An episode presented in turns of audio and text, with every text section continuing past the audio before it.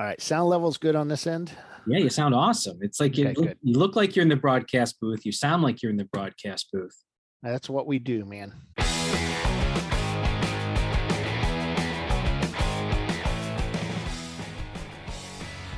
You're listening to the Late to Grid podcast. This is your host, Bill Snow. And in today's episode, we are talking with Dana Morrison and Bill Strong with the Champ Car Endurance Series. We talk all things endurance racing, talk about funny things that have happened at the track, and we talk about their 2022 season. And I have to tell you, they have a lot of stuff going on this year. So take a listen, learn more, and after the episode, I'll share some updates. Well, guys, I'm uh, I'm joined by Bill and Dana from Champ Car, and um, what better way to start off our second episode of season two then talking about endurance racing, and it's a very popular form of motorsports today. So, Bill and Dana, thanks very much for being on the podcast. It's Dana and Bill. I want to get that right. Oh, all right. I was going alphabetical. Well, Dana and Bill. we know who's in charge, Dana. There we go. All right. Well, guys, thanks for being here. Thank you for having us. Yeah, Yeah. thanks. It's great. So uh, Dana's sitting down in warm Florida, but Bill and I and uh, are in Cleveland and Virginia, and we got colder temps. So we're thinking about uh, off-season stuff, working on the cars. But uh, Dana, before we jump into it, are there any any not with Champ Car, but are there any series running down in the Florida area? Any tracks open? Well, so I'd just like to back up for a second. What is this off-season word you're speaking of? There's no such thing, is there? no, I mean we we ran three races in December. I wrapped up the last race of 2021 the weekend before Christmas and immediately started planning for the first race of 2022, um, including getting all the end of season stuff. I've got to get wrapped up, packaged, and out to people, you know, like the bookkeepers. And uh, and yeah, make plans to start off the whole new year again. So there's there's almost no no downtime. And, and to answer your question, uh, like I said, we just finished up races in Alabama, Virginia, and Florida just most recently, just the weekend before Christmas. And we'll be racing again in the Atlanta, Georgia area here in just a few weeks. Oh wow, that's right. You did a VIR event last month, right? Yep. Sir, Okay, how'd that go? excellent. Um, one of the neat things about VIR is because of the format of the facility, we can run multiple events there and have a different configuration. So traditionally, our December event is a double eight-hour event, run you know one full race on Saturday, one on Sunday, and uh, it allows the teams a, a good place to get to right before the, the Christmas break. And then we're fortunate to have the Sebring date right in December, which allows us to run in Florida, you know, in in what's presumably wintertime everywhere else. So gives us a good opportunity to keep our customers racing. Yeah, for sure. What's your first event of 2022? Uh, the Atlanta one? Road Atlanta is almost always, in fact, it has been for a great many years now, our, our first race of the season. Good deal. Excellent. Well, before we get too far down the road, let's learn a little bit more about your guys' background and um, what you know, what your background is, what you do, and then what you do with um, with Champ Car. So, Dana, let's start with you. What's your background? So um, I, I would say that my background, quite honestly, is the the almost target market for my champ car racers. Um, I probably, like a lot of our people, I, I had you know career job. I was career law enforcement and reservist in the military, including a couple of recalls for active duty. You know, like a lot of us after September 11th, you know, the principle of being a reservist kind of changed. So, you know, a lot of time on and off active duty there. But I was always a race fan. And when I say I was the the target market for Champ Car, I was a race fan. I watched a lot of racing on TV, went to races when I possibly could, you know, participated here and there in some autocrossing, but I was never really in a position to cross that threshold to actually go racing myself until what we originally started at, the Champ Car series came along um, back in the days known as Chump Car. And for the first time, I was able to say, hey, I, I can do this. I financially, I can actually go do this. So I got involved with a couple of friends and we built a car in a guy's backyard and went Chump Car racing. And like a lot of people, I was hooked right away. So my driving racing experience has all been within our own series. And I watched it go from, you know, events on small courses with Chump Car to growing to where we are now. I've run with the team. I ran my own team for a little bit, had a little bit of success, had a couple of trophies, had a one occasion where we lost a car to a crash. So I've kind of, you know, seen the experience of everybody. and I started volunteering with Champ Car, Chump Car, and uh, little by little that led to getting to know Mike, the previous president, and he offered me a job running the timing and scoring system. So I started doing that, and little by little I became more and more involved, and now I find myself sitting here as the president of the club. So I try to keep that in mind when I talk to our new racers, understanding that I, I came from that background. I, I, didn't have a lifetime career in racing and motorsports other than just being a fan. So I try to reflect that when I'm talking to our new customers and tell them, listen, I've, I've been where you're at. You know, I can show you how to get off the couch and come participate. You know, take the race, run it on your DVR or whatever electronic system you got. Watch it on Monday. Come out with us on Saturday and Sunday and do it for real. I, I can show you how to do it yeah. at a price point that people like me can afford. Yeah, that's awesome. So going from you know participating, volunteering, and, and now being the president. Nope. It's been cool. a crazy trip. Yeah. And Bill, let's talk about your background. How'd you get into motorsports and how'd you get partnered up with Champ Car? Well, I, uh, my days uh, uh right out of high school, late 70s, early 80s, I, I ended up going to the Air Force and going overseas. And uh, I remember a buddy saying, "Hey, there's this race I want you know you want to go to," and it was the European Grand Prix. Uh, Formula One was probably one of the first races I ever attended that was a pro race, not a circle track thing and you know like El Cajon, San Diego, but a real road race. And uh, I um I just fell in love with it and went to as many road races as I could in Europe and uh, came back to the states and uh, started autocrossing. I had a buddy that uh, ran the Chrysler Proving Grounds in Phoenix, and uh, he asked me to, you know, hey, I see you have a little hot rod Toyota Corolla GTS that I just bought brand new in 85. He says, you need to get that thing off the street and let's go, let's go do some autocrossing. No clue what that was. Went to him and absolutely blown away by it. It was just, this is so much fun. And kind of did that for a bunch of years and went back to Europe with the Air Force and, and uh, kind of tried racing over there and figured out you actually needed money back then to go racing, like a lot of money, and uh, to do it seriously. And kind of left it and kind of mountain biked and did that stuff up until the uh, uh, 2009. Um, I in in 2000 I started up a, a thing called the Toyota MR2 Club, the MR2OC, and uh, it grew from a few hundred guys to almost a hundred thousand members worldwide. And uh, a buddy of mine went off to this thing called 24 Hours of Lemons. And he came back and said, dude, we have got to do this. And mm-hmm. it's so cheap and blah, blah, blah. so we did it. And I fell in love. Um, this is this is what I wanted to do. So um, built my own car. Uh, found out that Chump Car was coming out. Um, I wanted to do more serious racing. I didn't really like the pageantry. I, am not a partier. I don't drink that kind of stuff. I, I just didn't like it. That side of it. And Chump Car offered everything I wanted and did a couple of races and just fell in love. And next thing I know, I'm I think I'm like 85 races or so I've done with this series. Um, wow. The uh, that, that I've actually participated in as a racer and a car owner, the whole bit.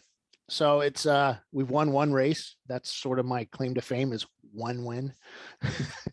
I've had about 50 uh 50 other failures um throughout the the series with wheels falling off the car, engines, you know, that kind of stuff, you know, typical racing stuff.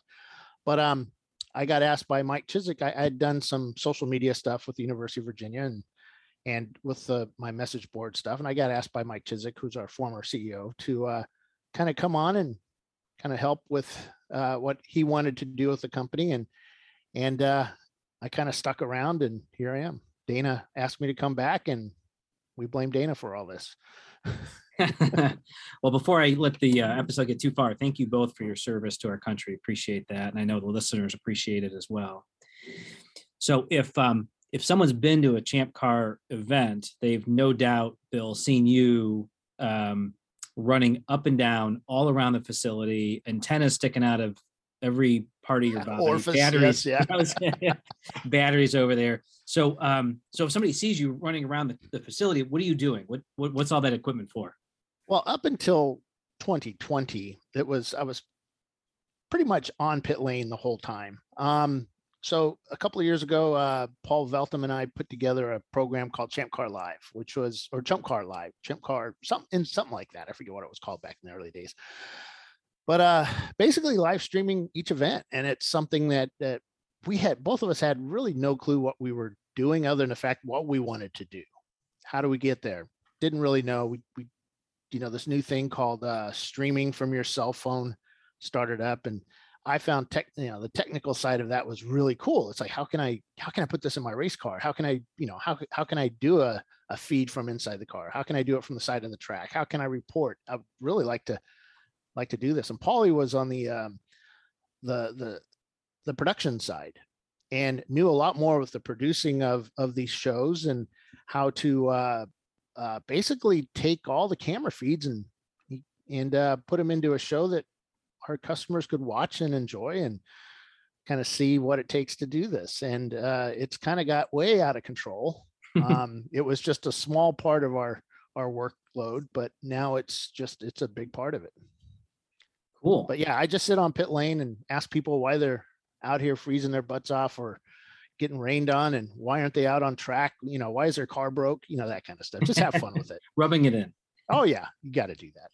That's great. So for the assume the listener, one one listener might not know what Champ Car is.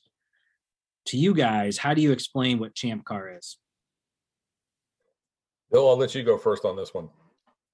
Champ Car is affordable auto racing for pretty much anybody. I mean, all you need is a driver's license, a few bucks, a few friends. You know, you can either put together a car and go racing yourself, um, or find some teams out there or some friends that do have a car and uh, go on some of the best tracks in the world all over the United States. I think we have 29 races right now scheduled. We're still working on a few more. Yeah, a couple. Um, yeah, all over the country. And it's uh it's fun. You get to do things that you'd only see on seen on TV. You know, like I remember racing at Charlotte and coming around, coming out of NASCAR four and just seeing you know, this was at my, I guess it was the last stint at night, coming out of NASCAR four and just seeing what the race cars saw when I watched it on ABC's Wide World of Sports. You know, that that was just the coolest thing ever for me. Yeah. I want Champ Car to be the place where somebody who's brand new to motorsports has always had an interest in it, where they're able to take their very first step into actually going road racing. I want it to be relatively easy transition I want it to be cost effective for them. I want it to be safe. I mean, it is motorsports after all, and we're driving around in race cars, but we want the series to be safe. But I want I want it to be a place where people can try motorsports and try racing. And if they find a home in Champ Car and they stay with us, that's terrific. If they find that they love motorsports so much and they want to make the investment and climb that ladder and try to go professional racing, that's fantastic too. I, I wish them the best of the luck on the way up. But again, looking back to my experience, Partly it was financial, and partly it was just barriers. There were all these things you had to do. You had to go and get licenses and get the blessing of somebody, and you know you you had to go. It was very it was very expensive, and you had to fill all these check boxes out somewhere just to get out on the racetrack for the first time. And and what really grabbed my attention for Champ Car, Chump Car back in the day was that I could do this both financially and without a whole lot of difficulty. The path from interest on the website to being under the helmet and rolling out my first race was pretty simple, pretty straightforward. And I want Champ Car to remain a place like that. I want Champ Car to be a place where there's low barriers to entry, very easy rules. Unfortunately, we're going to have to have rules, and those rules are going to have to continue to evolve. But because you know, racers are racers, even brand new racers are racers. But I, I want it to be a place where someone like me can make that first outing into motorsports and, and have that experience of, of actually trying the thing you've been watching on TV as a fan your whole life and, and, and doing it. So I talk about that a lot because people will come to me at other events, whether they're brand new racers or whether they're racers that are already participating at, at other levels of motorsports. And, you know, for whatever it is that interests them with us, I focus on the, the cost, the ease of entry, no barriers, that it, that's a place where people can just jump into it for the first time. We always want to be welcoming to those people. I want them to. I want Champ Car to be a home for them. Yeah, and and I like the uh, the fact that the low barriers, the the rules are not like some other clubs where you this is how we want you to build your car. You know, this is the only thing you can do to it. What I liked about Champ Chump and Champ was that it you you you were left a little freedom there to have some fun and learn. And you know, I I came out our first our first races, we came out thinking we knew all about building race cars. You know, we knew all about you know how to make an endurance racer. And I'd read all the books and studied this and that for for decades, and then come to find out our first race uh, we had no clue we just had no clue and you know, it's interesting you say yeah. that because i would also say that i would like i like champ car to remain a place where people realize just how difficult motorsports racing yeah. not just endurance racing but just motorsports racing in general can be and um, you know not not trying to single out or you know focus in on any particular racers but from time to time i'll get people who come and whether they're wrapping up their first race or they're just showing up and and they're telling me all about how things are going to go and how things are going to do and they've done this and that because you know they read an article in car and driver magazine and they've got this whole racing thing figured out and, and i just laugh. I'm like well you know, i appreciate your enthusiasm. Let's talk after the race. And and if anybody is watching this for the first time and wondering about getting into it or even maybe if you're uh, raced a couple times with us you know the the thing for me that separates the really serious racers, the people who really want to get after this, is how they deal with that first bit of adversity. You know, if your first thought is, "Well, it's just wrong and I can't do it," you know, then you know you need to take a step back a little bit and and sometimes think about who you're competing against and their level of experience and and really be willing to kind of take that that hardship and adversity and learn from it you know ask the other teams who are successful what's worked for them and and how they manage a race and you know the number one thing for endurance racing is stay on track and keep turning laps. It's not always about the speed. Rarely does the fastest car win the race. It's about staying on the track and continuing to turn laps stay out of trouble.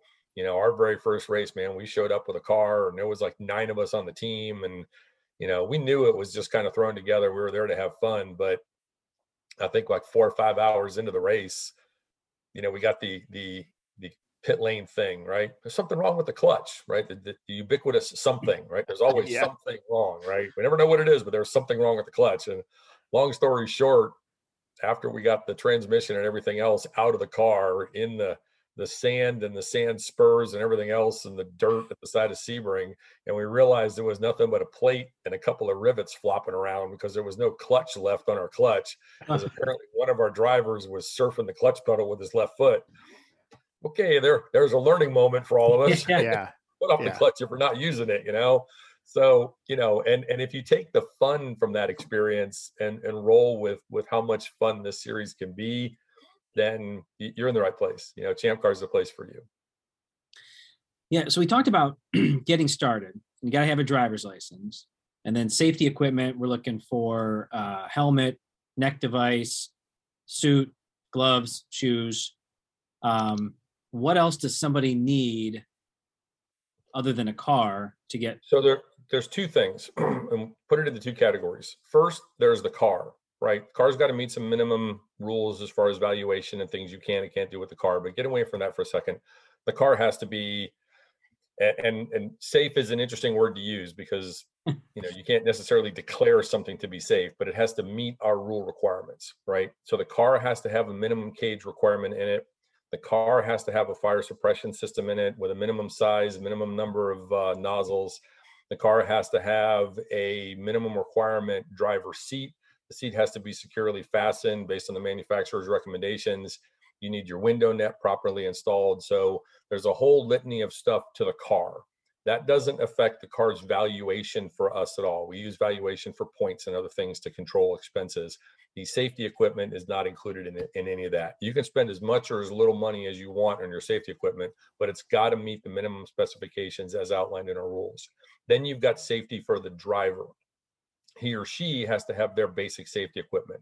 And that's either SFI or FIA approved equipment, top to bottom shoes, socks, double layer suit, or a single layer suit with underwear. Again, SFI or FIA approved, head and neck restraint, helmet, gloves, balaclava if you have facial hair. So when you're looking at the equipment, as a driver, he or she needs to invest in their personal equipment the car if the team owns the car then they need to address the car or if you're renting a seat from somebody then it's the team owner's responsibility to equip the car properly.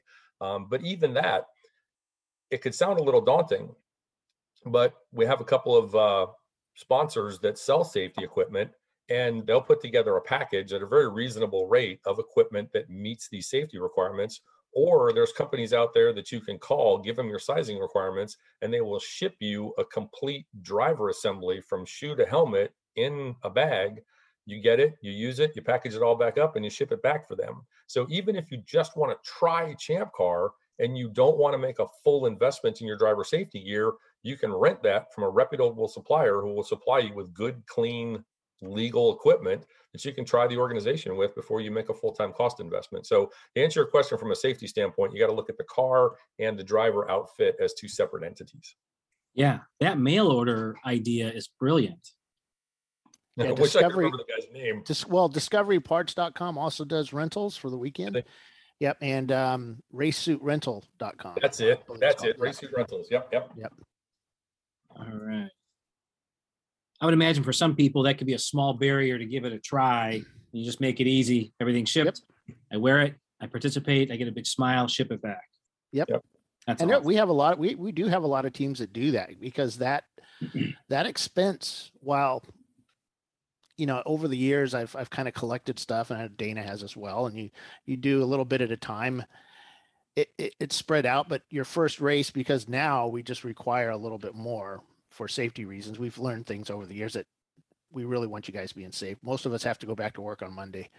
Yes. So the, you know, the the suit, you know, the the rental is just such a really good idea and cost effective until you decide, yeah, this is what I want to do. Yeah, and I, I know from uh, from experience, you know, you'll have teams that will, you know, now they're they're they're sharing the Hans device, or you know, someone says, "Hey, listen, I realize my suit doesn't fit me anymore. Who's got a suit?" Now you've got this whole you know system of trying to find something yep. for the weekend. So I, I, again i think that's a great idea. Uh, you guys you hit on the rules a little bit. So what sort of things can impact the rules on a car? So if i put coilovers on does that bump me? How does that system work? So the first thing to remember with champ car is is that although we have four different classifications of cars that can run for the win and a fifth for um, exception cars Champ Car's rule set is designed specifically around the idea that every car in the race is capable of running for the overall win. That's just the way Champ Car is set up. It does make us a little bit unique in some of the uh, amateur endurance car series, but we structure things so that every car potentially could be outfitted to win the race. And I think that's reflected in our impounds. If you look across our impound throughout the entire year, we've had cars from A, B, C, and D class all in impound in the top three, uh, in some cases winning the race. So, although we recognize A, B, C, and D, and that's based on engine displacement, we are primarily set up to run for the overall win. We use what we call a points based system where every car is on our spreadsheet and it's just about every car you can possibly imagine. And if your car is not on there, we can get it added to the list without a whole lot of difficulty. But the car is given a starting point value. Um, for example, I think right now, let's say an E46 BMW is a pretty good car right out of the box without any modifications, is somewhere around a 500 point car. And you'd think I'd know the point values off the top of my head, but I'm telling you, I was looking at the spreadsheet the other day and it was like 13,000 yeah. columns or rows long. So no, I don't know everyone off the top of my head, but assume, for example, an E46 is around 500 points right out of the gate. That means you can put your safety equipment in it and go racing without any modifications to the car. Whereas, say, an old first generation Miata, right? Call it, you know, a mid 90s or so, early 90s Miata, I think they're around 200, 250 points. So that gives you, call it 250 points to play with on the car. Now it's up to you as a builder, and this kind of goes to what Bill was saying earlier. Our rule book, our rule book is not strictly permissive, meaning we don't tell you this is what you must do or this is the only thing you can do. We tell you, go build your car and have fun with it. If you feel you want to invest in handling and you want to put coilover shocks and anti roll bars all the way around it, those are going to cost you, I think it's 10 points per corner for the uh, coilover shocks and 20 something points for the roll bars. Add all that up, and now your total point value for the car would be you know 390 something points or so so you're fine if you'd rather put all your investment into aero wings cost a certain number of points, splitters cost a certain number of points, under trays cost a certain number of points. If that's where you want to spend your points, terrific. If that's what you think is best for your car, put it together how how best you think your your, your driving style and your car performance works for you. The only thing we say is you got to remain under 500 points. So that's why I was saying earlier, saying E46 BMW is pretty good right out of the gate. That's about the speed we want. So all you can do to it is put a cage in it and go racing. That's a good, mm-hmm. fast car. But say an early generation Miata, they're going to need some help to keep up with that E46. So we allow them to make all those other modifications. Once you get over 500 points, you start getting penalty laps at the start of the race. So if you go anywhere from 501 to 510 points, you get you start the race one lap down. You get one penalty lap, and then of course there's a multiplier. That's assuming we're a seven eight hour race. You start to getting up into your 14s and your 24 hour races. The multipliers kick in. So that one lap penalty in an eight hour race would be a three lap penalty in a 24 hour race, right? So you start getting over that. Start you start at a deficit in your lap count and that's designed to keep you from just going crazy on your points. And then, of course, we have our exception class. People talk about EC all the time. The thing to remember with EC is the E stands for exception. You've been granted an exception to one or more of the rules. So we'll let you run your car, but it's basically designed around you've got a car that's legal with another series and you want to try us out for a bit and see if we're what you want to do, but you don't want to completely change your car over to our rule set. We'll come run it in EC and see if you like us or not. But you're not going to run for the win. You're not going to run for any overall stuff. We're just going to score you with the other EC cars. One of the other big things we do is we require the people, all the teams, to run 180 tread wear DOT street tires, right? Your typical or higher, or higher, or higher, right? But yeah. nothing lower than that. And the idea there is you've only got so much traction with that tire right? It can only handle so much acceleration and horsepower. It can only handle so much cornering. It can only handle so much braking. So it limits, it highly limits the need, the want, or the desire to spend money on excessive aero or braking or horsepower because you're limited by your tire. And you know, you, you look at some other organizations and people are putting what two, three sets of tires on a car in a weekend and I can tell you from the Miata team that I started off with, we'd run the same set of tires for a 24 hour race and still have enough tread on them to run a practice event later. Mm-hmm. So it dramatically decreases your budget and your cost input for the weekend, both in the build of the car and in your weekend expenses. Yeah, that's a great way to approach it. and and and the the over 500 points, uh, there seems to be a lot of folks that well, a few folks out there that think that's such a bad thing, but if you come out there with maybe three or four laps down or even five laps down, you have those performance parts on your cars. Theoretically, with the absolute perfect race run, you should finish on the on the same lap as the guy with no parts on his car. So you still have a chance of winning. And we've had teams do that, you know, that were so far down. And then at the end of the race, you know, the couple first couple of cars have issues with their cars and and boom, they're right up in there. Yeah, you know, it's it, that's not the death knell if you have over 500 points on your car. Lovely. Let's uh, let's talk about the name for a second. So um, it used to be known as Chump Car. Yep. Then a couple of years ago, I think it was, you got the Champ Car name. What what made the change possible? Uh, you want to go story, Bill? Yeah, you can do it. You want to cover this one? so, me, yeah.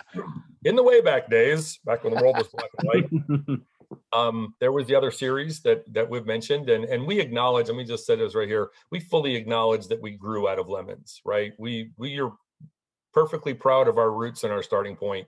Um, as the story was relayed to me, the two gentlemen who started the two series were friends and dreamed up the ideas, literally sitting together and and drinking wine. So we fully acknowledge that we grew out of lemons. And the joke, 24 hours of lemons, it's a pretty cool name. And the gentleman who founded us said, hmm, well, sticking with that theory, let's create Chump Car, right? It was a really funny joke back when there was a Champ Car.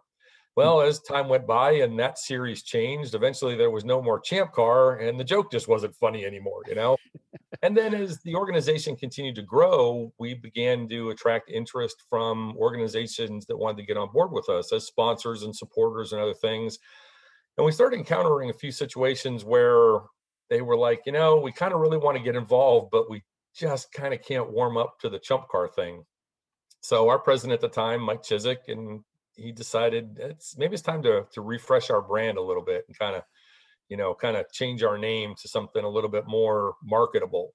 So he had a couple different names picked out. I know Bill was deeply involved in this, and they had a name registered and a slogan and a logo and everything else. And Bill, as Bill is wont to do, if you know Bill, this you'll not be surprised, was poking around on the internet. God knows Bill on the internet. And he contacted, I- I think he sent the email to both me and Mike at the time and was like, hey, um, the name Champ Car is available.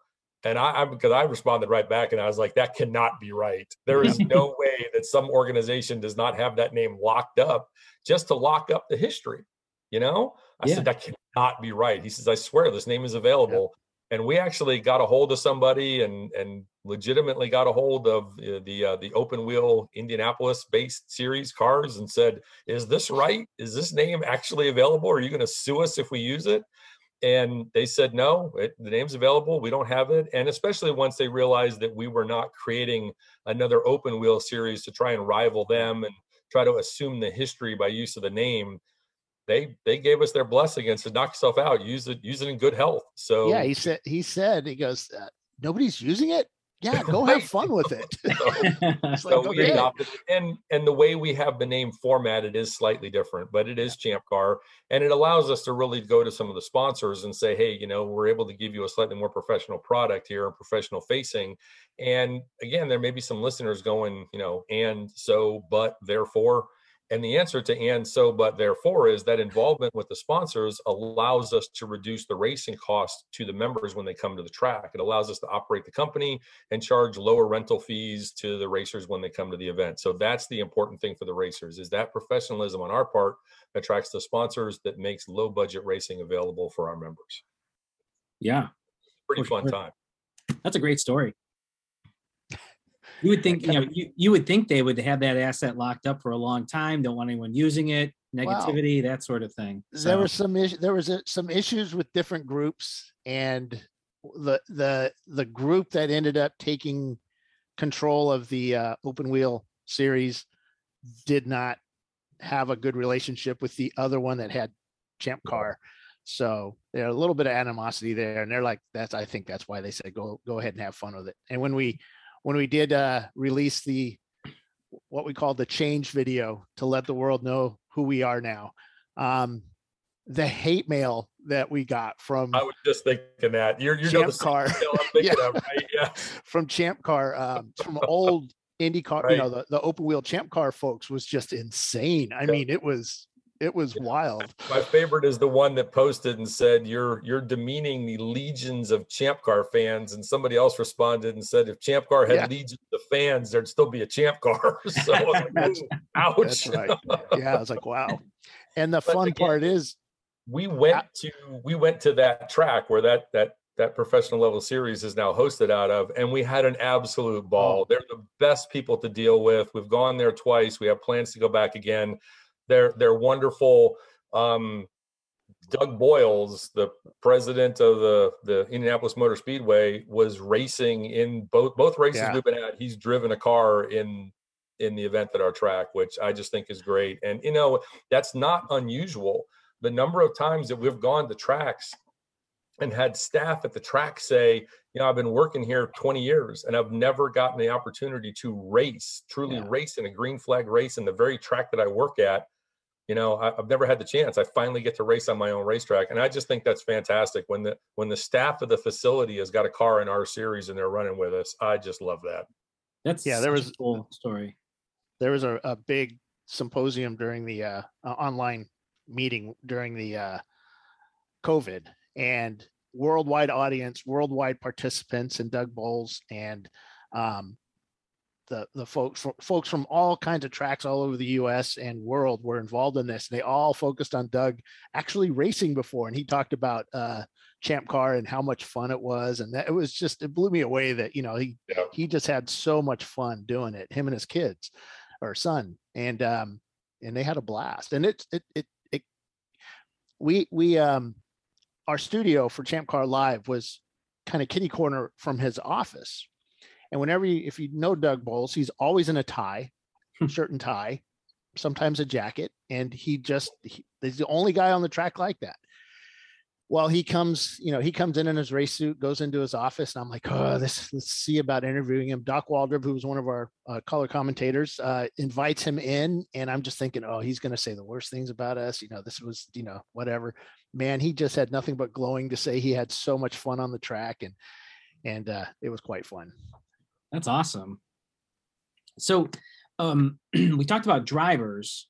Let's talk about crew members as well, and um, and then let's let's kind of wrap that around a weekend. So let's just take any weekend that you guys run. What does a typical weekend look like for a driver and their crew? And some of those people share responsibilities. Yeah, some teams show up with just drivers and they are the crew or and they're the lunch getter and they're the trailer tower.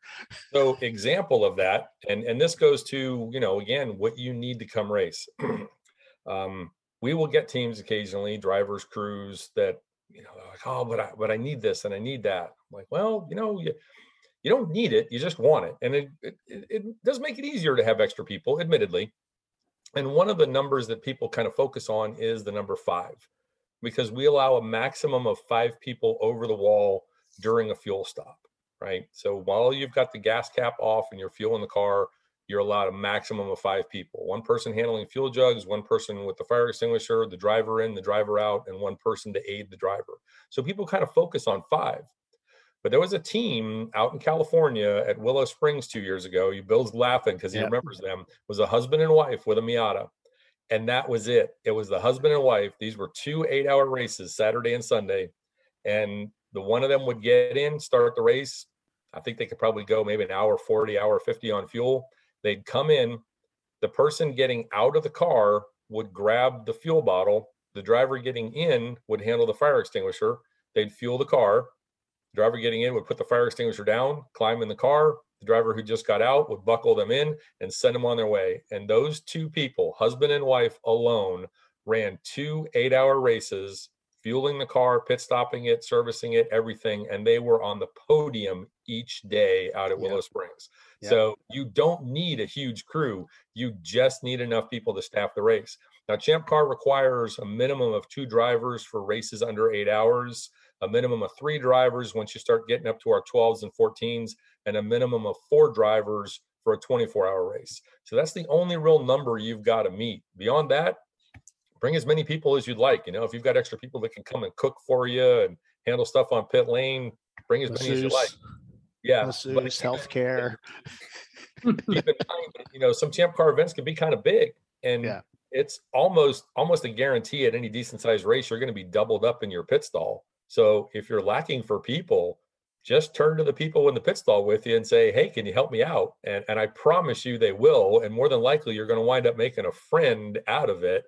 You know, um, and just as an example of helpfulness, I was in the car at the uh, the 24 at VIR and one of the guys on my team had given me out of the some he's like hey you need to take these like salt tablets or something you know and like all right i was hungry and i was eating stuff and i got so sick i mean i got like disorientedly sick in the car i barely made it into pit lane. One of my teammates had to like help pull me out of the car. It got me over the wall and i i fell into one of the the lawn chairs there and i just fell asleep. I was asleep for like two hours.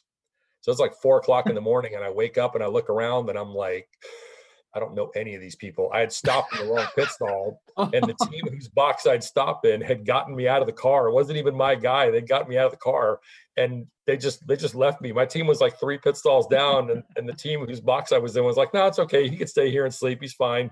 You know, so made a friend with another team and instant help. You know, yeah. Um, so yeah, it, it is it is not manpower intensive.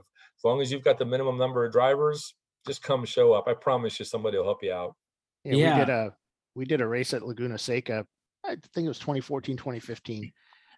Uh, towed out there, got out there, got into the race, and we got hit with sound issues and uh, brought the car back in. But after two laps, we just it wasn't we weren't going to win that race.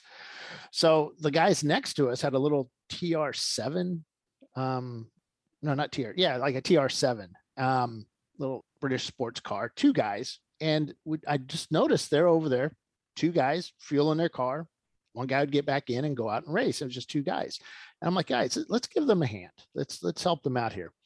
Well, we did, and come to find out, they beat us.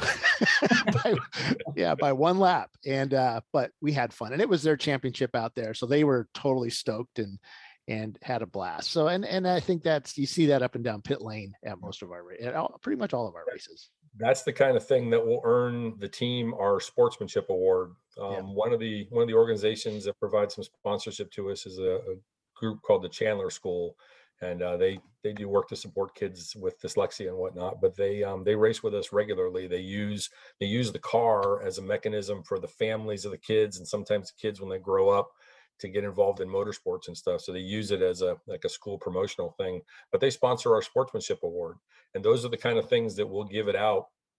You know, we'll recognize a team who spends a lot of time helping other people, whether it's pushing cars on pit lane or, you know, in one case we had a team that that broke and this happens fairly often actually but their car broke their main car broke and they pulled parts off that car to put it on a neighbor's car to keep them going uh, in one case again i don't know what it is about the california racers man but those guys like they they all like the whole place is is eligible for the championship or yeah. i'm sorry for the sportsmanship award they're they're they're the most friendly among the racers out yeah. there it's great and again the california race um thunderhill a team came in and they just they just weren't ready. That for whatever the reason was, they they just weren't ready. And the team, remember this one, Bill? Yep, the yep, yep. Stall adjacent to them just handed them their full fuel jugs. They said, "Here, just take take our equipment, pitch your car." And then the next day, the opposite team, the team that had loaned the fuel jugs, I think they had put their stuff away or they'd used up their allotment of fuel or for whatever reason or they didn't have people or something, but their car came in and either, like I say, they weren't ready or their fuel wasn't available or something. And the team they had helped just turned around in their gear. They didn't take their gear off. Their their car left and they just turned around and pitted their neighbor's car for them because they were already in their safety gear and whatnot. And it turned out later that the two, those two teams were both fighting for the A class yeah. win and yet they each took turns pitting the other team's car so that they could stay in the race. And and if yeah. I'd have had two sportsmanship awards, I would have given it to both of them. You know, and, and I think that again, that's one of the elements of what Champ Car is as an organization that I want I want to stay. You know, there it goes back to our founder where he said, you know, I, I want I want an organization where teams will work really hard to beat another team on the racetrack but in the pits and the paddocks you'll share tools and loan equipment and help each other out you know you'll you'll do your best to get the other guy on track so that you can race him out there and have, have yep. a good time yeah that's those are great stories and i think that that really uh shows what uh, the, the camaraderie and the, the teamwork and at the end of the day we're all racers we're all there to have a good time um, so think about um, from the organization perspective, not from your guys being in on track or in a car, but what's the the oddest or funniest thing you've had to deal with from a organization perspective? Hmm. Well, I have, you know, 24s bring out the best in everybody. Um, 24 hour races. And not only the best of the people, but the best of the cars. And we've had cars that show up, new teams, and they've got those purple parts you buy at the at the at the at the yo race car school you know race car store purple parts all over the car chrome this chrome that the car looks pretty awesome it's stickered up great and everything and and you just look at it going huh yeah this this isn't going to last very long and uh sure enough by the end of the 24 you see this big pile of of anodized aluminum in the in the paddock and uh you know like uh autozone part or autozone boxes all around it with uh all the parts and stuff and I, that just always cracked me up and you know, it's some of the things the guys think is going to work just don't. So, so two things come to mind. Um, one is a little bit of uh, you know how the sausage is made behind the scenes. but um, Bill and I were out at Auto Club, and it was the first time I'd gone to work a race out there, and I had had like six pre-event phone calls, planning phone calls with that. Bill's laughing already. I could see him on the screen. And thank God we went out there a day early and and we're just meeting with the track we're up in the tower and you know the, the track rentals everywhere you go are all different what's provided what's included how you staff it it, it really is different but being that they were owned by a standardized company I made the obviously incorrect assumption that they would be staffed like every other company. And so we're sitting up there in the tower and we're having this conversation about corner workers. And I said, Well, is this where the corner worker control is going to be? And he, track manager, said something like, You know, yeah, whoever you have up here. And it, it didn't register until a few minutes later. We were talking about something else. And he said again, Yeah, you know, whoever, whoever you've got coming. And I was like, um, Wait, come come again about the corner workers? Who's going to be here? he's like, well, who, whoever you hired for corner workers. I'm like, say the what now? I'm supposed to get the corner workers. I thought you got the corner workers. So literally oh. on like the Thursday before Friday load in for a Saturday Sunday race, I'm like, uh, okay, let's get on the internet. 1-800-cornerworkers.com. And but you know, so we got it worked out. And uh, there's a gentleman out there. Um, he runs a really, really nice organization and they they helped us out. They were able to staff it at the last minute, but it was just kind of one of those, you know, as far as the racers were concerned, we were ready to go. And that's our that's our end goal. I want I want the racers to see a smooth running product, even if behind the scenes, you know, we're like uh, you know, ducks on the pond where we're scrambling like crazy under the water. Um, the other one was at a VIR race. We were on the South course, and a lady comes in, and we do gear inspection, right? Drivers have to bring their gear in and have it inspected head to toe, and we put a sticker on it to say it, it meets our, our requirements. and she says, you know, I'm, I'm, here for my husband's gear, and we're like, okay, well, checked over there on the table. And she's looking around. She's like, well, you know, where do I get it? And we kind of went back back and forth for a couple seconds, and she's like, my husband said I could come in here and get his helmet and stuff. We're like, no, no, you just got to bring it in, and we check it. She's like, oh, okay. So she goes out and we don't think anything of it. And a couple minutes later, he comes in with her and, you know, he's, you know, no, I, you're supposed to provide me with the helmet and the suit. We're like, uh, yeah, no, no, that's not how this works. So we have this conversation about this and, you know, and long story short, he, he's not ready. Things aren't right. And he goes, well, can, can I at least get my car inspected, get it checked so that when I come back for another event, it's ready to go. And at the time, we were able to do that. We've changed the way we do some things electronically now. We're not, but at the time we could. So we said, okay, sure, go ahead. And this is about a half hour later or so, maybe a little longer because he was in line. And our tech guy calls over to Mike and myself on the radio and he said, Did you send this car over to get teched? We're like, Yeah, he, you know, blah, blah, helmet equipment, you know, misunderstanding, but just get his car tech now. And the, the tech guy goes, Are you sure? We're like, uh, why why would we not be?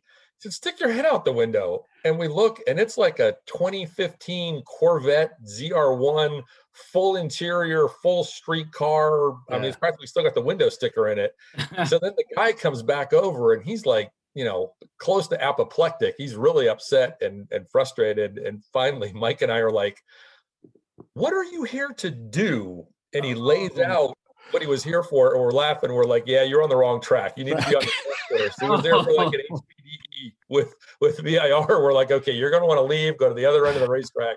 And it took like three evolutions back and forth. But when the tech guy called and said, uh, "Seriously, you want me to tech this car?" Oh, that's funny. Wait a minute. yeah, the, the wrong track is my is my absolute fear. Um, you, you, a lot of folks know we Dana and I go to a lot of the races. I go to pretty much almost all the races and and we have 30 or so a year and that's a lot of travel and that's a lot of calendars you have to keep up. Yeah. And uh one year, I was a couple of years ago, I had made, you know, done all my work for the week for the marketing stuff and and I sent an email to to Mike Chisek at the time. I said, "All right, I'm heading out. Um, I'll see you you know, see you tomorrow and uh, sent some stuff out to my staff and said, okay, you know, we're doing the show and this is what we need and I'll be offline. And they all said, okay, great, great, great. And I left. And um, about two hours in, I decided to check my phone and I see all these, why is Bill leaving now? Questions. I'm like, what, wait, wait, what, what, what, what? And I look at the calendar, it's like, oh crap, this race is next week. you know, it's like turn around, head back.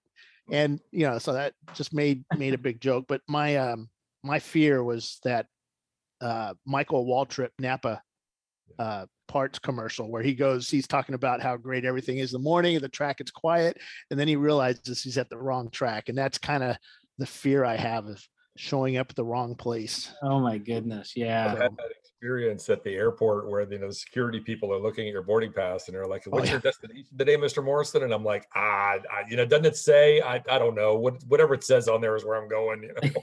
Yeah. I don't know. so you guys mentioned uh, Doug Boles being a, a driver, but any any big notable names last season? Uh, I don't know about last season. I mean, Randy's a pretty regular runner with us. Randy um, Pobst, yeah. Mhm. Yeah, and then um, oh god, he's going to kill me for forgetting his name. Johann Schwartz was just at our Sebring race, um, but Ja- Just, James you know- Clay runs with us. Yeah. um, A lot of sports car guys, and a lot of them come out with us and they don't make a big deal about it. What they want is track time.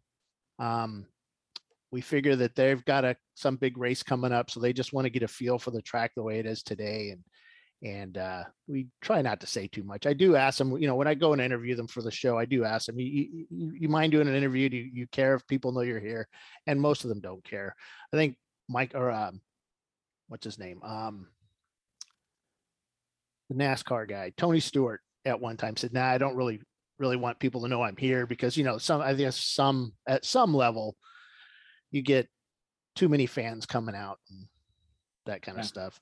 yeah. We had um, Tommy, um, Tommy Byrne runs with us a lot.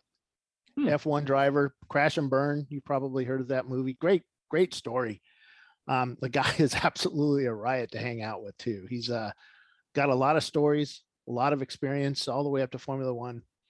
Um, we've had some other folks that have run in Formula One that have run with us as rental drivers for some teams, and um, that's always kind of a blast to watch and to see them kind of humble too. That there's some guys out that are racing with us that do a lot of racing and just have a lot of skill, but they don't have the money to move up the Mhm. levels that you need to do. And and um, you know, we get some some comments from some of these top drivers like, yeah, the, that guy was good. Who was in that car? And you say they're, you know, Joe Nobody. And he's like, holy cow, that guy was great. Where is he? I want to talk to him, you know? Yeah. And those guys always find it really funny. Oh my God, he came up to me and he said, I, you know, that was a great little run we had, you know, so.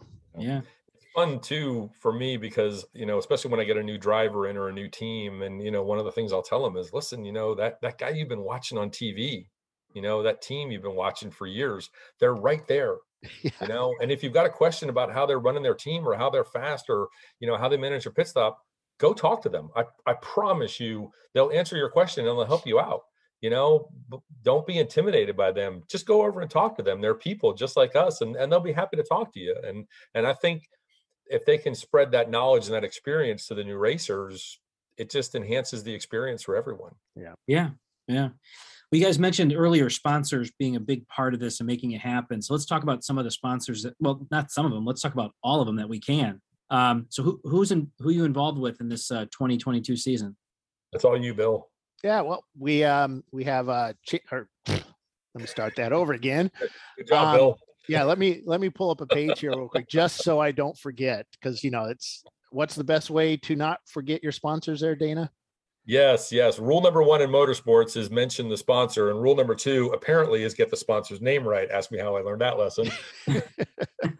but you know if you don't know who your sponsors are what do you do read, read the car. read the car yeah so we have tirerack.com they're our uh, title sponsor they've been with us for three years this will be their fourth year coming back with us and uh, of course everybody knows tire rack uh, lots of folks buy their tires from them um, rva graphics and wraps they're a company in richmond virginia uh, they're a custom graphic shop. They uh, they also do oil and stuff for the Richmond area, and they got tired of paying high prices for their wraps for all their thousands of vehicles for the, in, in Richmond, and uh, they started up their own company, and and their guys actually race with us, and and uh, one of their um, uh, I guess he's is he the president of the company now, Justin? He is now on our board of directors.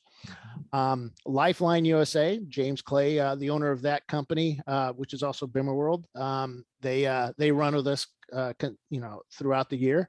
Um, Lifeline USA, UUC Motorworks out of Georgia, uh, BMW Performance Company, uh, Frozen Rotors out of the uh, I think Wisconsin, somewhere in that area. Um, Frozen Rotors, they have a really neat product that extends the life of uh, your rotors while you're racing. Um, NLA Parts, uh, they're out of Georgia as well. Um, they do no longer available parts for cars that you know might not have parts available out there for it. Uh, racing radios out of uh, Mooresville and and uh, Georgia. Uh, everybody knows racing radios. They provide uh, all kinds of communications gear for our teams and all the way up to IndyCar. Um, Bell Racing, they're the official helmet of Champ Car. They've uh, been around since 1954 building helmets and safety gear for teams. Um, they've been involved with us for a few years now. And of course, the Chandler School, which Dana spoke to earlier, they're our sportsmanship award.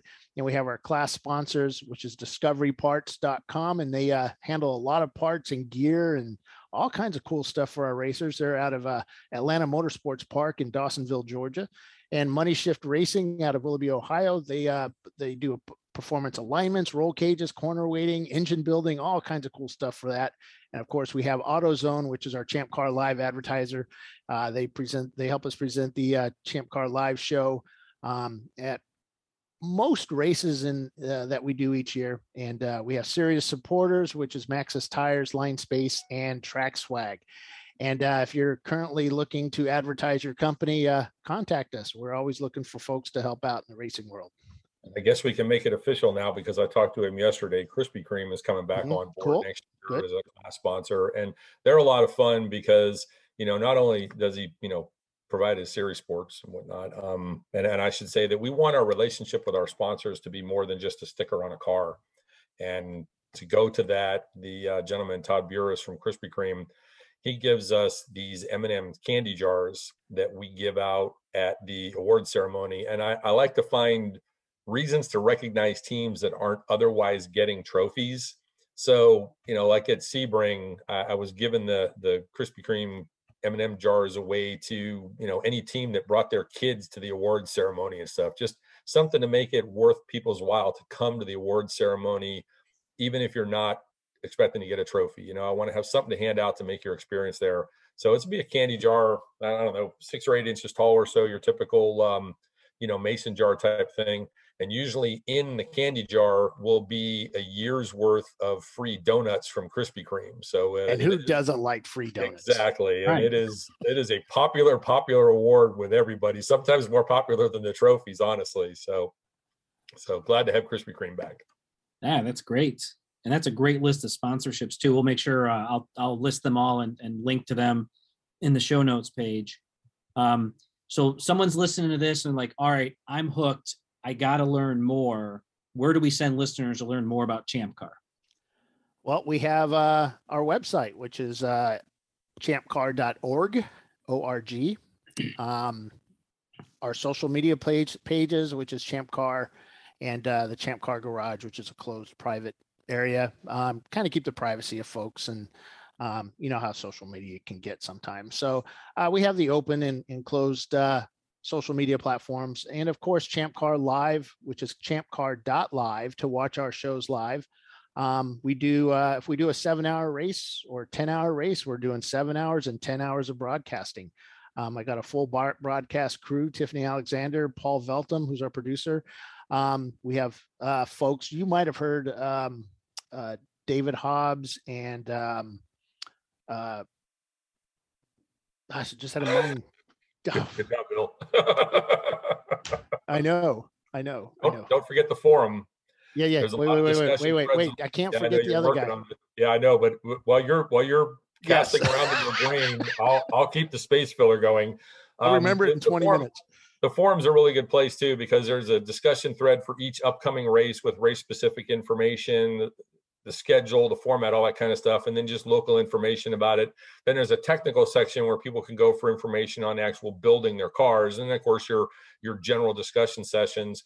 And then there's also places on there if you are just looking to drive and you're looking to pick up a ride there are you can either go to the race thread or you can go to um, there's a section there for people looking either to pick up drivers or looking to get a ride so if you're looking to say listen i just i just want to rent a seat who's got a seat available and there's anything from organizations that do it literally professionally that's what they do is they field cars and they they make their money by selling seats which can be a little bit more expensive but you generally get a much more arrive and drive experience. Yep. Or you might find a team on there that's just down a driver. And if you're willing to turn wrenches and help with the team and pit the car, then for you know literally a couple hundred dollars under a thousand, you can pick up a, a seat with a, at least a reasonably competent team out there. And maybe not a, a guarantee of running up front for the win, but you can at least get your feet wet and run the event, run the series. So the discussion forums another really good place to start out. And have you thought of the name yet? Yes, Bill? I have. We uh, Hey, we're, we're working with Bob Varsha and David Hobbs of uh, Formula One United States Formula One coverage.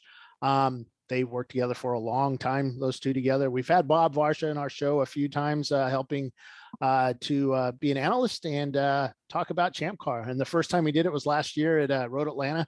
And of course, he had an absolute blast, especially when our race was shortened due to uh, snow. He'd never seen a race actually taking place with snow falling, Huh. and uh, you know, a, a road race. And so that was fun. And then we brought him back for our uh, uh, wet race at Barber here recently, and he came prepared. I mean, he came with binders of stuff and uh, just ready to talk. And man, it was awesome working with him. And you know, this is a guy that's a professional. You know, Yeah. we, we've we've actually had a lot of help from uh, folks with, from the NBC side, um, uh, some CBS folks as well, um, and a guy named Brian Belinsky that's uh, doing a podcast for another series. Um, but he's also going to be helping us and doing a podcast for us this year. And um, it's called Inside Champ Car. Our first show is actually recorded Saturday and uh, for release next week. And that's going to be every week. We'll have a, a new show out um, for 2022. And uh, Dana is actually our guest for that show as well. So um, lots of places to, to see us, hear us, talk to us. Uh, you can talk to us at the track.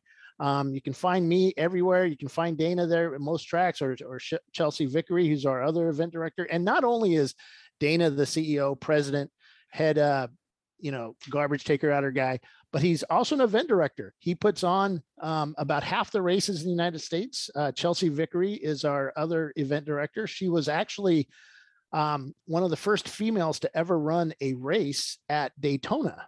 Um, they had a full female crew there, safety, flagging, everything, and it was pretty wild watching watching that happen, being part of that.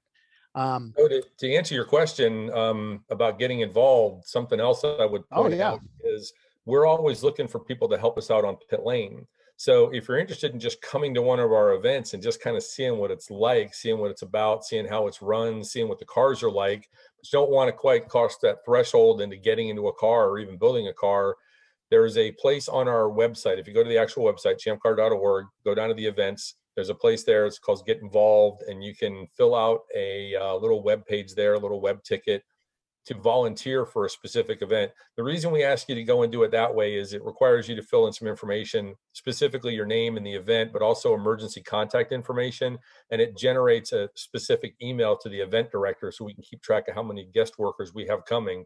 But we'll put you on pit lane with a radio and some safety equipment. You can help us marshal the cars on pit lane and we will pay you for the day and feed you while you're there.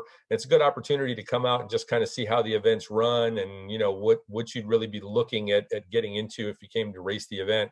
A lot of times too, teams will come and volunteer for event when they're not racing, and more times than not, teams have come back afterwards and said, "Wow, I learned so much about how the races run, how it's officiated, how things are going on on the radio." and it helps them better prepare for themselves when they go to the race because they know how things are run by us behind the scenes. So if you're looking for a low cost way to just get out and try it out, consider volunteering with us on pit lane. Yeah, I'll Yeah. make sure to link right to that as well. Um, so let's go back to the podcast for a 2nd What's the name of the podcast? inside Champ Car. Inside Champ Car. All right. And then is it the first episode that's coming out? Yep, first episode will be out uh, next week. Next Uh, week? every Thursday, yeah, every Thursday a new podcast will be released on all the platforms. awesome. Congratulations on that. That's awesome. I don't know, man. I've not done something 52 weeks in a row working wise. I'm kidding. we'll see what you're made of, Bill. Yeah. hey, I got uh, I got two more questions for you. Uh-huh. Um, what are you most looking forward to for the 2022 season? Ozarks. national championship event for us at the Ozarks. Um, we're going to be one of the first clubs to run a green flag race there. We went and toured the track last year and I specifically selected it as the championship format for our 2021 season because nobody will have a home field advantage there. It'll be a brand new event format for everybody coming to it. So I'm I'm terribly excited about it. I hope the turnout is good. Um, I hope the people are as excited about a brand new track as I am. So really looking forward to that. That's exciting. My, mine is um a few things. I, am an endurance uh, racing guy. I like the long races. These these seven hour and eight hour sprint races. They're just you know they're fun, but I like to. I'm, I'm also the I'm the guy that actually helped uh, get the summer of 24s going. We did like three 24s within a three month period one year. Staff hated me, really. They did. still, still, haven't, still haven't forgiven you, by the way. Yeah. that was a lot of work. Um, but uh, I like the long races, and I know we we, uh, we have the VIR Classic 24 coming up this year, possibly another one, and then we have uh, uh the 12 hour at Thunder Hill, um, which we're going to be doing, and I think that's you know 12 hours at Thunder Hill would be awesome. Um, I know 25 hours is pretty awesome there, but for Champ Car, I think 12 hours is just right, and it's a July 4th weekend, so it's hmm. that's going to make it even better. Is VIR the only 24 that you have scheduled? I know you said you're working on another one. Ask right now, it's the only one we have scheduled. Um, I, we're 99% on the other one. Um, I just have to put some ink on a contract. Um, it will be really exciting and worthy of another another specific show to talk about it. Um, but I don't want to let that cat out of the bag until I actually put ink to paper. And Bill's holding his hand over his I know. Look, you can hardly contain his excitement. Bill has never met a fact or piece of information that he wants hasn't wanted to immediately put out on the internet. It's it's his worst and best quality. Um, but yeah, we're we we haven't because we haven't signed paper. We don't actually have it yet, and I'd like to just just leave that that little dangling piece of you know excitement for next time. But yeah, it, if it comes out the way I think it will, and I don't see any reason why it won't, it'll be um it'll be pretty interesting. Well, and that 24 hours at Indianapolis, that's always a good one. I'm uh, kidding, so, by the way. No, no. this is how rumors get started and how you lose your job once a week. it's funny Bill mentioned that because I'm thinking in the back of my mind, man, wouldn't a wouldn't a 24 hour at Indy be cool? It's actually been um been done. Um, yeah. We talked about the longest races because we had actually run the longest uh, event there 10 hours. Um, they had done some testing, some endurance stuff there back in the old days, uh, but they would stop. So they didn't actually have a true 24. Hmm um, it was kind of fun talking with them because we did two 10 hour races twice um, and uh, for two years. And uh, I think we're going back next year, the year after that or something. But um, it's uh, it's it's a fun program because that is an endurance race 10 hours i mean that's a long time to go and then you have to turn around uh, after that race and get your car ready for another 10 hours the next day so uh, that that's always fun to watch uh, watch the paddock and uh, at least from my perspective in the announcing booth, you know, wow, yeah. that looks like a lot of work those guys are doing in that hot weather. Sure. All right, time for the last question. So the name of the podcast is Late to Grid. That came because uh, a lot of our listeners are the, the folks that are working hard during the week, wrenching in the evenings and weekends, and you know a lot of times they're they're late to the track, late to grid, just because they got so much going on their on their plates. So, both of you gentlemen, have you ever been late to grid, and why? You first, Bill. Yes, uh, my son graduated high school a few years back, about four years ago, and uh, my my family said I had to be there for it, which you know I wanted to be. But we also were doing Watkins Glen race that weekend, and that's one of the biggest races of the year for us.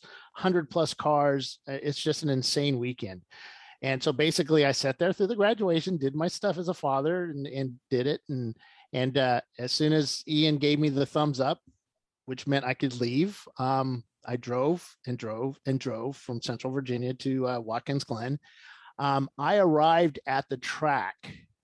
I, I, slept at the hotel. I didn't get into like two or three in the morning. Um, slept at the hotel, woke up, and I hauled butt to the track.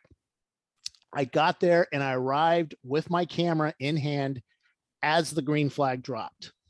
I was kind of late to grid, but I made the start. And our head of tech at the time was on the radio saying, "Oh my God, Bill made it," and uh, that was that. But other than that, I've never. I, I'm the guy that when I was racing was always up at like four in the morning trying to figure out did I do this? Did I tighten that nut? Did I is this air pressure correct and uh, that kind of stuff. Yeah, so to answer your question, um, no, my team's never been late to roll out. Um, but on the in the answer in the context of something similar but different, um, I mentioned earlier the the race at Sebring, our very first race where somebody cooked all the clutch off the disc. It was nothing but rivets, and uh, we we knew it was the clutch, and you know we hadn't seen that till they got it apart. But my friend Paul and I, we'd already driven our stints, so we immediately said we'll go on the parts run. So we meandered into Sebring, ended up going to three different parts stores because we had to get the clutch mechanism one place, a pressure plate. I'm sorry, we got the pressure plate at one place, the clutch disc somewhere else, and the throwout bearing from a third place. And you know, we didn't figure they were going to get that thing out of there in any kind of rush. So we stopped and we ate. and we came back to the track and the car is up in the air everything's out all the parts are out the guys are sitting around the car they come running up to the window of the truck where have you guys been you have the parts and we're we're handing them the parts and they look at the two of us and they're like did you go to wendy's and we're standing there holding frosties and we're like no so our car was late let's say getting back out on the track because we never thought they'd get that transmission out that fast and uh, yeah. yeah so um, late late to the restart let's say yeah that's great well, guys, I really appreciate that. I think this is a great episode. It's been great having you on. We're going to keep tabs on uh, on your podcast coming out on Thursdays, and then we're going to keep hitting refresh when we see that next 24 hour event uh, released. So, it'll be gentlemen fun. again. Thanks for being on the Late to Grid podcast. Hey, thank thanks for having much. us. It's been a pleasure being here.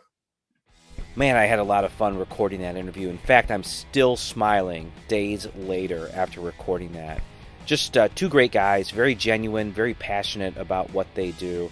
And I have to tell you from experience, everything they said is true. I've done three Champ Car events, two of those at Pitt Race, and one was at Nelson Ledges, the 24 hour race. And uh, yeah, everything they said is true. You know, the, the camaraderie in the paddock, uh, the amount of fun and support that everybody uh, offers is great. So if you have not checked out Champ Car, check it out. 29 events. As they alluded to, there's a couple more in the works. There's got to be one that fits your schedule, one that's in your region. By all means, check it out. And if you're not up for getting behind the wheel, be part of a team. Volunteer with the organization. I, I think you're going to find it's a lot of fun. So let's move on to an RX7 update. Last couple weeks have actually been fairly productive. Uh, we got the shell back to the shop after having it at home for a little bit just to remove some excess body uh, metal. Uh, things like s- speaker towers, some extra brackets and plates that weren't needed. Uh, I started to take apart the wiring harness. The previous owner did a fairly good job of paring down the wiring, but there's still room for improvement. I got the rear subframe out, so we're going to be rebuilding the rear calipers. We're going to be installing new wheel bearings, new wheel studs. Everything else is in great shape back there. Previous owner upgraded the Delrin bushings. Uh, the coilovers still seem like they're in great shape. So I'm excited about that. That should be quick work. One evening last week, I took a couple hours and dug through a box that had over 20 years of receipts for this vehicle. And if you don't know what's going on here, I uh, purchased an old ITS RX7 race car that had some body and structural damage. Uh, although it, it, ran and it drove straight, it uh, it really needed to be uh, upgraded. So I also have a spare shell and another car. So that spare shell is becoming the new e production race car. So in the next week, I'm expecting some more metal parts to arrive so we can install the cage. And then once the cage is done, we're going to get paint. Uh, and then once paint done, the real work can start of transferring everything over from the one RX7 to the new shell. But anyways, I was saying that I was going through 20 years of uh, invoices and records and the good thing about that is I was able to see everything they'd done to the car, who they worked with, where they got the parts from, but more importantly, I was able to see part numbers, and I compared those to the list of part numbers I intend to order to uh, either upgrade parts or replace parts on this RX-7. And good news is everything matched up. So one thing is when you have a car that's had one or two previous owners, you don't know exactly what they did. Although you have records, there might be some things that are left uh, undocumented. So, did someone change a caliper to a different year caliper, a different model caliper? Anyways, good news is everything matched up for what I was looking for. Plus, it gave me a good sense of everything they had done to the car. So my goal is March 31st. This thing is ready to go to SCCA Tech, and uh, it's an aggressive schedule, but one that I, I'm pretty sure we can keep. I keep saying we. It's me and my nephew. He comes and helps out. Anyways, if you have an off-season project, I want to hear about it. Find a way to communicate, whether you just uh, ping us on uh, Facebook or Instagram. We do have Twitter as well. I want to hear what your projects are. That might spur a guest idea for me. And if we can get a guest or two on that help you with your project, whether that's body work, mechanical work, improving your racecraft, whatever that might be, let us know. So, again, you can follow us on Instagram, Facebook, and Twitter. The website is latetogrid.com. Follow and subscribe on your favorite listening app. We would uh, appreciate if you told a friend about us as well. Want to take a minute and talk about Track First, uh, track-first.com. Listen, it's a new year. You probably need some new gear. Check these guys out. Give them a call. They're on Instagram. They're on Facebook. Just do a search for Track First. The one thing, uh, there's so many things I like about these guys, but one thing I'll share with you today is you may need something, and after talking to them about it, they might refer you to somebody else. And I've had that happen. They just didn't have the right access to the parts I needed, but they connected me up with the person that could do it. That's the type of service you get with Tim and Sally at Track First. So, anyways, whether you're looking for helmets, suits, neck restraints, stuff you need at the in the pits and paddock, give them a call, see what they have going on, and uh, I think you'll be pleasantly surprised. So, track-first.com. Oh, and one last thing: don't be late to grid.